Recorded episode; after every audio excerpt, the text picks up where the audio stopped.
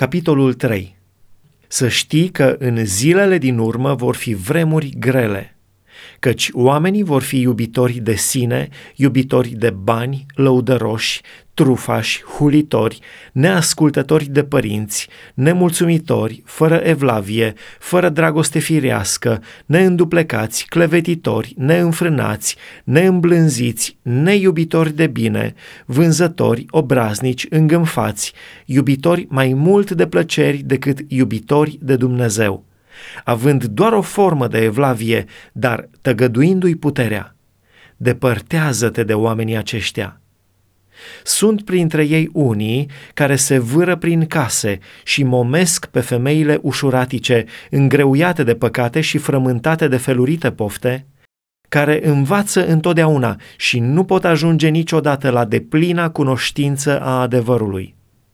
După cum Iane și Iambre s-au împotrivit lui Moise, tot așa și oamenii aceștia se împotrivesc adevărului, ca unii care sunt stricați la minte și osândiți în ce privește credința.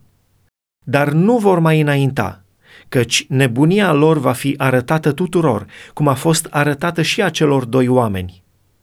Tu însă ai urmărit de aproape învățătura mea, purtarea mea, hotărârea mea, credința mea, îndelunga mea răbdare, dragostea mea, răbdarea mea, prigonirile și suferințele care au venit peste mine în Antiohia, în Iconia și în Listra. Știi ce prigoniri am răbdat și totuși Domnul m-a izbăvit din toate. De altfel, toți cei ce voiesc să trăiască cu evlavie în Hristos Isus vor fi prigoniți. Dar oamenii răi și înșelători vor merge din rău în mai rău, vor amăgi pe alții și se vor amăgi și pe ei înșiși. Tu să rămâi în lucrurile pe care le-ai învățat și de care ești de plin încredințat, căci știi de la cine le-ai învățat. Din pruncie cunoști Sfintele Scripturi, care pot să-ți dea înțelepciunea care duce la mântuire prin credința în Hristos Isus.